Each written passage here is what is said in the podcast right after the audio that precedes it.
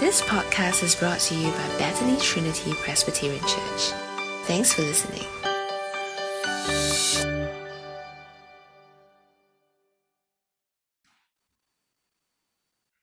Scripture reading today will be taken from 1 John chapter 1 verses 1 to 3 and chapter 3 verses 1 to 3. I'll give us a moment to grab our Bibles or you can follow the passage on the screen. Reading from 1 John chapter 1 verse 1. That which was from the beginning, which we have heard, which we have seen with our eyes, which we looked upon and have touched with our hands, concerning the word of life.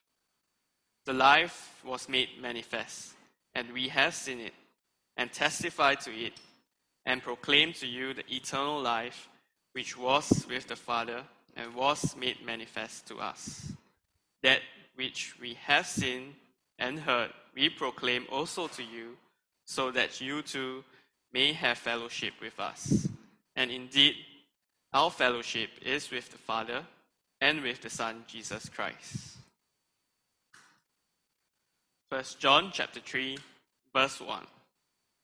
See what kind of love the Father has given to us, that we should be called children of God. And so we are. The reason why the world does not know us is that it did not know him. Beloved, we are God's children now, and what we will be has not yet appeared. But we know that when he appears, we shall be like him, because we shall see him as he is. And everyone who thus hopes in him purifies himself as he is pure. This is the word of God. Pastor Andrew will now speak to us God's word.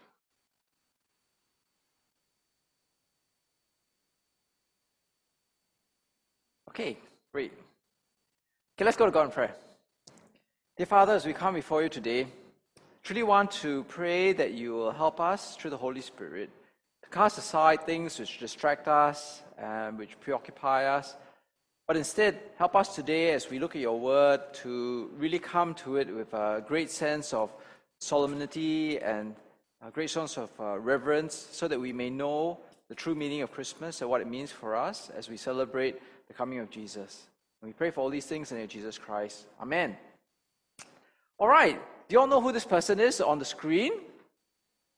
Okay, some of you are nodding your heads. Okay, this guy is uh, uh, quite a world famous um, cook. His name was uh, Anthony Bourdain. And uh, he was actually some unknown 43 year old chef in New York City, just cooking French fries in a restaurant. when he published this book, which was very famous, called Kitchen Confidential.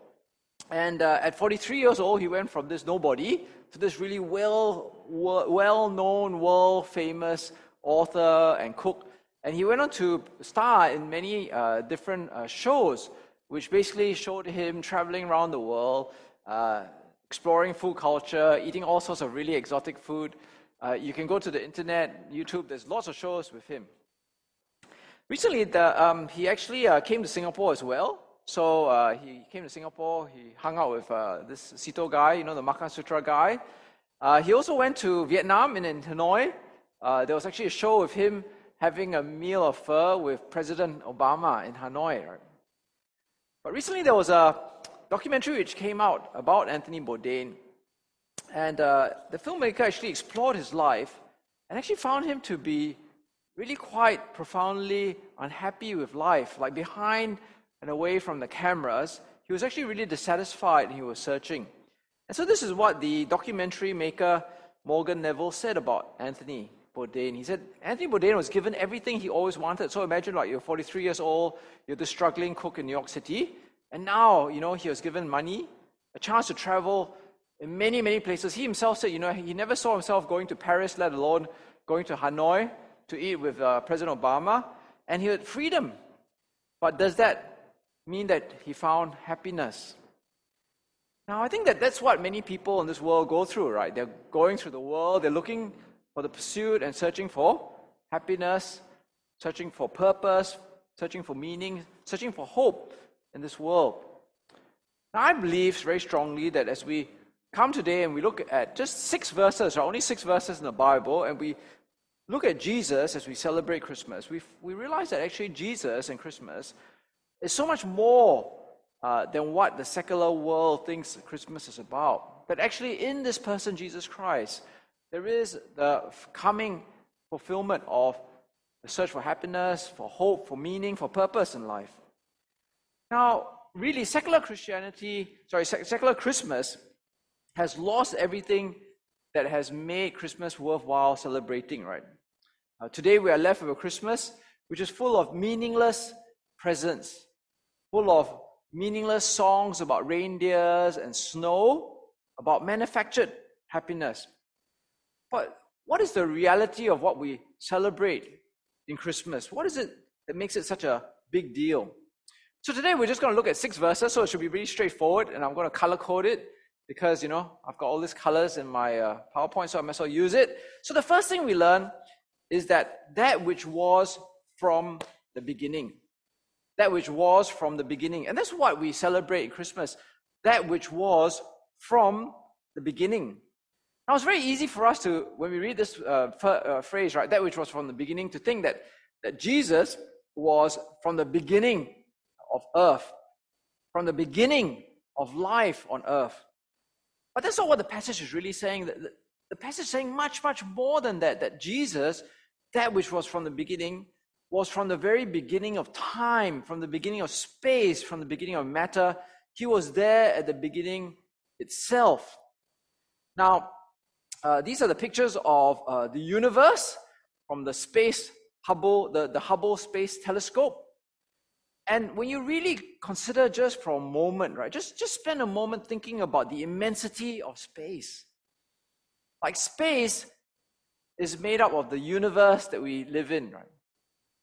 And the universe is made up of billions of galaxies. I mean, like billions of galaxies. They can't count how many galaxies there are in the universe. And within each of these uncountable galaxies are stars, which are themselves uncountable, right? And so we live in a galaxy called the Milky Way, and we live on just one star in this one galaxy called Earth. Now, the universe is, is so big and so wide that uh, scientists think that you know the age of the universe is perhaps 13.8 billion years old. And so, just to give you a perspective, uh, what we're really saying when we say Jesus, that which was from the beginning, was that Jesus was there before the universe, before the galaxies, before the stars, before 13.8 billion years ago. And so when we celebrate Jesus, when we when we think about Jesus at Christmas time, we're thinking about really big topics of life, right? Because Jesus is about the origins. And origins are big topics, right? Who we are. Where do we come from? What is our beginning? That's what Jesus is about. That which rose from the beginning. We also see from this passage that says that Jesus, which was with the Father, which was with the Father. So, two things we learn about Jesus here that Jesus was divine, he was God in every way, he was with God the Father. And he is in close, intimate relationship with God the Father. And so, put together, Jesus is not this small, insignificant, irrelevant baby in the manger that we think about at Christmas time, right? Jesus is this big, big, significant person. Now, who are the most powerful people of today? Who are the most influential people of today? Who are the most important people of today? They are Joe, Z, and Mark, right? Who are Joe, Z, and Mark? Joe Biden, Xi Jinping, Mark Zuckerberg, right? Joe, Z, and Mark. The President of the United States, the President of the People's Republic of China, founder and owner of Facebook, or now called Meta, right? These are the most important, significant people of the world today. But beside Jesus, they are nobodies. They are nobodies because Josie and Mark, as powerful as they are, they are just humans, right? They are just creatures. They are mere mortals. But in Jesus Christ, we have the divine, God, creator, immortal. And so, who is Jesus that we remember during this time of Christmas? He is from the beginning, He is with God the Father. Now, thinking of how big and significant and powerful Jesus is, what does He do? The life appeared. This Jesus, who was with the Father from the beginning, comes into our world, makes manifest himself, comes and presents himself in bodily form into the world and before the world. Now, I want you to think uh, again about the most important people of the world, right? Josie and Mark. Now, imagine if you were going to America on your VTL and uh, you write to Mark, sorry, not Mark first, you look at Joe first, you, look, you write to Joe Biden and say, you know, Joe, uh, my tour group is going past Washington and I'd really like to visit you at the White House. What do you think Joe would say? Joe wouldn't bother replying to you, I think. Imagine you wrote to Xi Jinping and you said, you know, hey, I'm dropping by Beijing. I, I heard a really good Beijing duck in Beijing and I'd really like to have dinner with you. Do You think Xi Jinping would have dinner with you? No, right? Or you write to Mark Zuckerberg and say, you know, I'm going to California, my tour group is coming, and I'd really like to catch a movie with you. I don't think Mark will really bother, right? Because, see, the reality is the more important you are, the more significant you are, the more powerful you are, the more you keep your distance from the ordinary people. But imagine, right? Jesus, who is from the beginning, who is with the Father, he doesn't keep distance from us, but he closes the distance to want to come into this world, to manifest himself in this world, to to, to, to come into our existence in creation and to meet with us personally. I mean, that's remarkable. That's awesome, right? I mean, it blows your mind. Now, how do we know that this is really true? That the one who was from the beginning, who was with the Father, appears and wants to have a relationship with us? Well, the passage says repeatedly, really, in chapter 1, verse 1, that which was from the beginning, which we have heard, which we have seen with our eyes, which we have looked at and our hands have touched. The life appeared which we have seen it, we have testified to it, which was with the Father, has appeared to us. We proclaim to you what we have seen and heard. And so here we have these repeated use of all these verbs, right? I've heard, I've seen, I've looked, I've touched, I've seen, I've heard, I've touched, right? So the point that the Bible is trying to make is that what we learn about Jesus is not a vision, right, that someone saw. It's not a dream that someone dreamt up. It's not a philosophy that someone thought up. But rather, it is something which was real, which was based on eyewitness.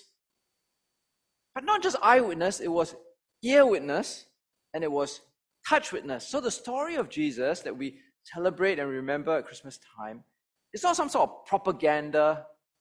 It's not a myth. It's not a hoax. It's not a fairy tale like, like Santa Claus, but is founded on reality and truth. Now, the big news the last few days has been, uh, you know, this uh, lady, Raeesah Khan, uh, who is uh, accused of lying before the parliament Okay? Now, this is a really serious thing, like lying before the parliament. And so uh, the parliament set together this thing called the Parliament's Committee of Privileges. And so the role of the Parliament's Committee of Privileges is to investigate and to find out the truth about whether uh, Raeesah Khan lied Parliament. And so what did they do? They call eyewitnesses to testify, like this person, Mrs. Loh Pei Ying, and Mr. Yudhishthra Nathan, right? They testify before the Parliament's Committee of Privileges in order to find out what is the truth, what is the reality. And that's exactly what the Bible says that it is doing for us. Right? That's what John is doing. We have seen these things, we have touched Jesus, we have heard Jesus, and so what is our role? Our role is to testify to what really happened. Now, this testimony is to teach us something about Jesus. It's not just to tell us that Jesus came into the world, it's not just to tell us the reality of Jesus manifesting himself into our creation, but rather is to tell us about what Jesus seeks to do, what he's come to do, what is the purpose of him coming into the world. Now, it says there that they come to proclaim, right? John has come to proclaim, we proclaim concerning the word of life. We proclaim to you the eternal life. Now, I want us to pay attention to the word that I circled there, right? The, the definite article, okay? The eternal life, the word of life. Very important definite articles, right? It's not saying that Jesus is a person who has eternal life. He's saying he's the only person who has eternal life in all of existence. He is the eternal life. He's unique, special, one of a kind who has eternal life in himself. Now, this ties in very well with what we read earlier on that Jesus was with the Father, right? He is divine. And one of the characteristics of being divine is being eternal. Right? I mean, that's what defines you as being God, right? If you can't live forever, you're not a God. So this is Jesus, the eternal life, the one and only eternal life.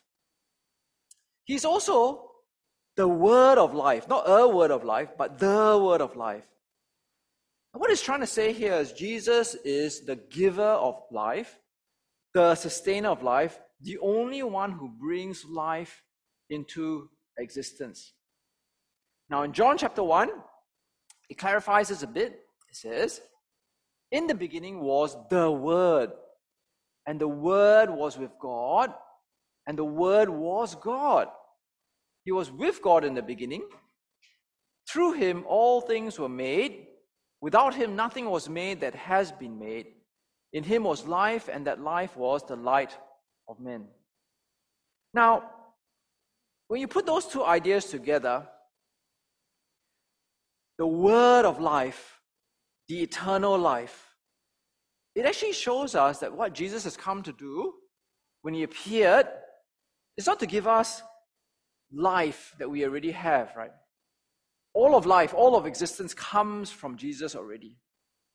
But when Jesus comes again, the word of life offers us the eternal life. I think about it for a moment the word of life, the creator of all life that we live now, comes again to give us the eternal life. The word of life comes to bring us what he uniquely and exclusively has of himself, eternal life, which nobody else has, to offer this to you. The word of life comes to offer the eternal life. Now, that's really amazing, right? Because Jesus offers what he exclusively has in himself. It's like nobody else has eternal life, only he has eternal life.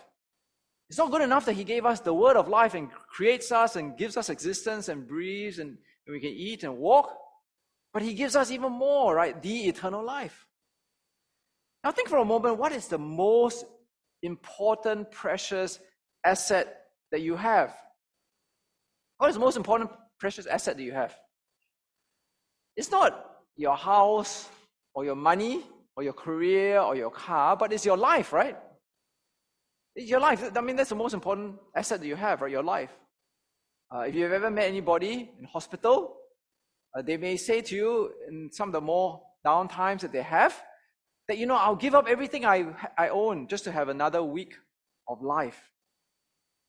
But here we see that John in the Bible proclaims to us that the word of life, the creative force of life itself, has come to give you eternal life. Not a 50, 60, 70, or 80, or 90 years of life, but eternal life. Now, the passage goes on to say that it's not that Jesus comes to give us the word of life about eternal life and then goes off and does his own thing, right? But there's more to it. We proclaim to you what we have seen and heard, so that you also may have fellowship with us. And our fellowship is with the Father and with His Son, Jesus Christ. Now, again, this is deep and this is really profound. Right? What we see here ties into what we know about Jesus. Jesus was with the Father. Jesus was with the Father. That means that from his very beginning of existence, from the very beginning of who he is, from the core of his character, central to who his, his personality is, is that Jesus is a relational being. Right? Jesus is a relational being. Now you consider all the other religions of the world, right? Jesus is the only God who, as its core characteristic, is relational. He is always in existence and in relationship with God the Father. And so, in the same way, Jesus, when he comes and the life appeared, invites us into this fellowship, into this relationship that he already has with God and himself. Now, this is really amazing, right? Because God is not inviting us here into a superficial relationship or a shallow relationship or acquaintance relationship, but He wants us to have the very deepest relationship that He shares with His Son. We are invited to have the close, intimate relationship which God has with Jesus, His Son.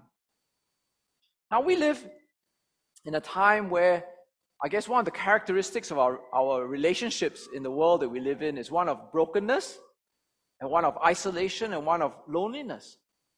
And so here in this uh, cartoon by Charlie Brown, on Charlie Brown, sorry, Charlie Brown didn't write his own comics, okay? But on this comics here, of Peanuts, uh, Lucy is uh, mocking uh, Linus, right? Because Linus wants to become a doctor. And so Lucy says, you know, you could never become a doctor. You know why? Because you don't love mankind. That's why. But Linus says, I love mankind. It's people I can't stand. And really, this comic characterizes very accurately uh, the state of relationships in the society and the world that we live in. So, more and more, especially for young people, uh, they characterize their relationships as one of loneliness and isolation and brokenness, right? You might have a lot of friends on social media, but actually, how many deep and meaningful relationships do you really have? But it's not just young people who feel this brokenness of relationship, old people feel it too. So there was a recent article in the South China Morning Post about how actually in China, uh, the old people there are feeling really lonely as well. And so there's this uh, grandma who's 80 years old who's become like a, a viral uh, uh, um, I guess, a pop viral person who people are aware of because she's sharing viral video, videos about how lonely her life is. And so I'll just quote you what I wrote in the article. An elderly woman in central China turned on her phone camera and pointed it to herself. Uh, Good morning, everybody. I live by myself and I'm very lonely. I'm 80 years old and because I'm still able to talk, I spend my lonely days making short videos. How, how sad that is, isn't it, really? But this is the nature of the world that we live in. But this is really a characteristic of the world we live in because we, made in God's image, are relational beings and we, we, we seek relationship, we seek deep relationship. You know, we, we, we need deep relationships. But the relationships we have in the world are shattered and corrupted and destroyed because we've rebelled against God and sin has come into this world. But what Jesus does when he comes back into the world is he invites us out of our isolation, and our loneliness, and our broken relationships to have a deep relationship restored with him and the Father. A restoration of this deep, deep relationship which we all long for. Now, we see this in 1 John chapter 3 verse 1. It says, "How great is the love the Father has lavished on us that we should be called children of God, And that is what we are. The reason the world does not know us is that it did not know him. Dear friends, we now we are children of God. What is the depth of the relationship that Jesus is inviting us to? It is the very deepest of relationships, right? That we are now family of God. We are children of God. That is how much love the Father has lavished on us. Because if you think about it, the closest of relationships that we can really have is in a family, right? I mean, obviously, we live in a world where people have broken families and they don't experience love in a family setting. But ideally, right, in the way God has made the world, families, right, are, are the, the I guess, the, the, the place where you find the deepest relationships. And this is what God is inviting us to with the coming of Jesus. Now, again, this is mind boggling, right? Mind blowing that Jesus, who is from the beginning, who is with the Father, comes into the world to invite us to this depth of relationship. I want you to think for a moment of the most important person that you've ever had a relationship with. Just think for a moment who's the most important person that you've ever encountered in your life? And what sort of relationship did you have with them? Okay, the most important person, the most powerful person that you ever met. I think uh, the most powerful person I ever met was the CEO of Dairy Farm. Uh, Dairy Farm, they, they, they own uh, cold storage and they own um, Guardian Pharmacy, right? So one day I was invited to go to his house for dinner. Now, wonderful meal, great house, uh, but I never saw him again after 30 years, right? In fact, if I bump into him today, I still don't know whether he remembers me. But, but Jesus didn't come to invite us for one meal. Right? Jesus comes to invite us to be part of God's family to lavish the love of God upon us. I mean, that's just so amazing, right? Now, what the passage also tells us is that we're not just meant to believe in Jesus, trust in Jesus, have faith in Jesus in isolation, right? In splendid isolation. But rather, if you look at the passage very closely, we're meant to have a fellowship of believers and together, we are part of the fellowship with the Father and with His Son. You know, the way that Christmas is portrayed in the media is always a very family centric, very narrow focus, right? You know, a lot of advertising about uh, Christmas is all about the nuclear family or maybe the extended family who come together around the Christmas tree, opening presents and enjoying a meal, right? So, okay, there's an ad here for Heineken, there's an ad here for H&M.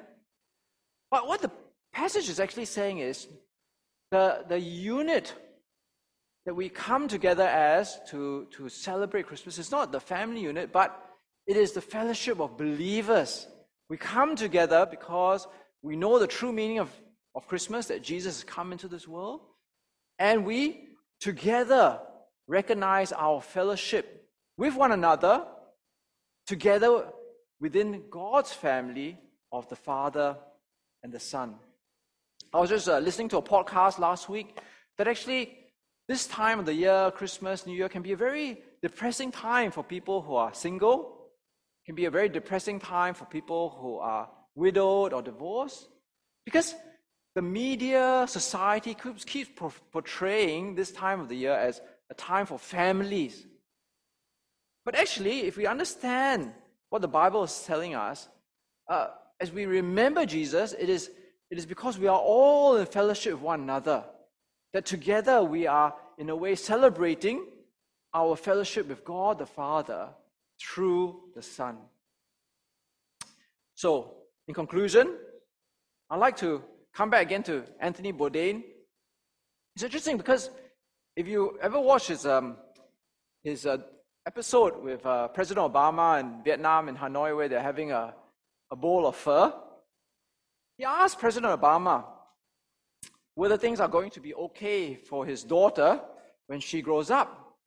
Because he wants to look forward to the future with hope, right? So for Anthony Bourdain, it's very important, you know, what's the future going to be like for my daughter?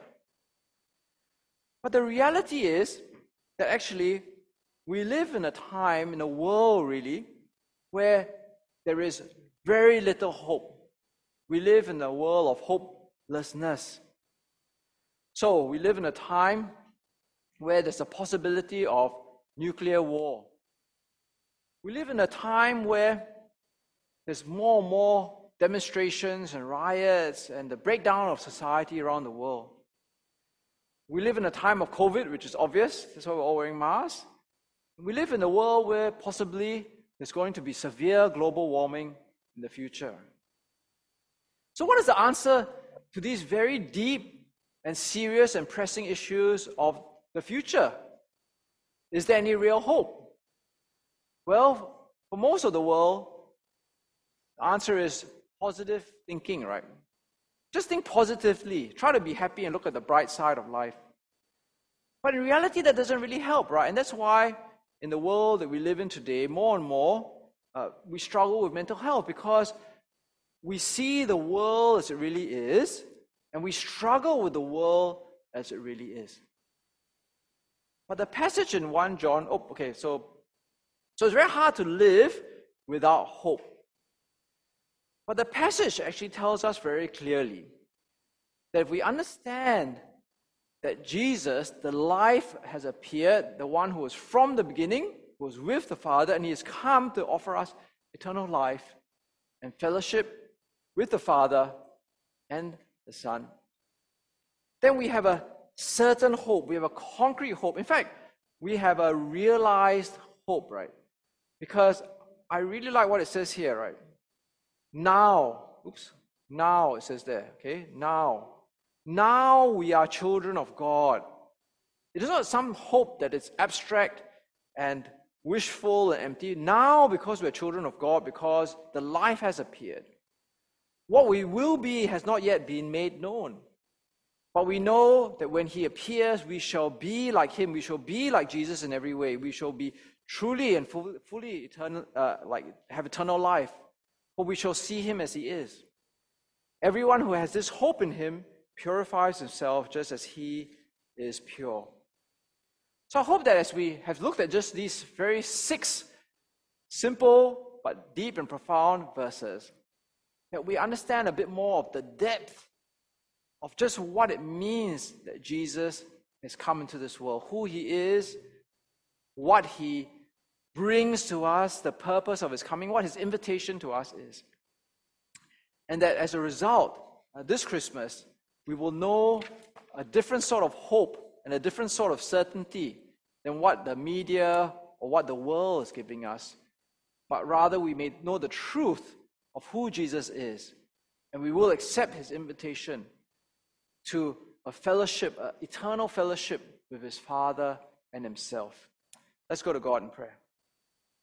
Dear Father, as we come before you today, we truly want to ask that you will watch over us, that you will open our minds, open our hearts to be able to see the true testimony in your word in the Bible. That Christmas is not about celebrating Santa Claus or presents or snow or the Christmas tree, but rather what it really remembers is the birth of your Son he who was from the very beginning, he who was with you, who is divine in every way, who is the Creator God, the Word of life, the eternal life. He has appeared, He has come to invite each and every one of us to have the eternal life that He has, to invite us to an eternal fellowship of deep, perfect, intimate relationship with you through Him.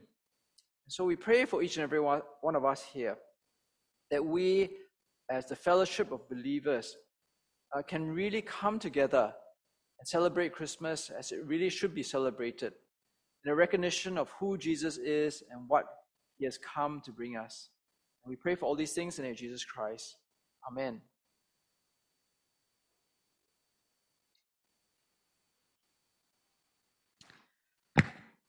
Thank you, Pastor, for speaking to us. Uh, we'll now go into our breakout rooms to discuss uh, the passage that we have just heard, uh, the message of the gift of hope that we have heard. Eh, let me. Yes. Okay. So the two questions for today, uh, based on today's uh, Bible passage, why is Christmas so special, and why is Christmas the season of hope? Thanks for listening to this podcast brought to you by Bethany Trinity Presbyterian Church. For more information, visit us online at busypc.sg.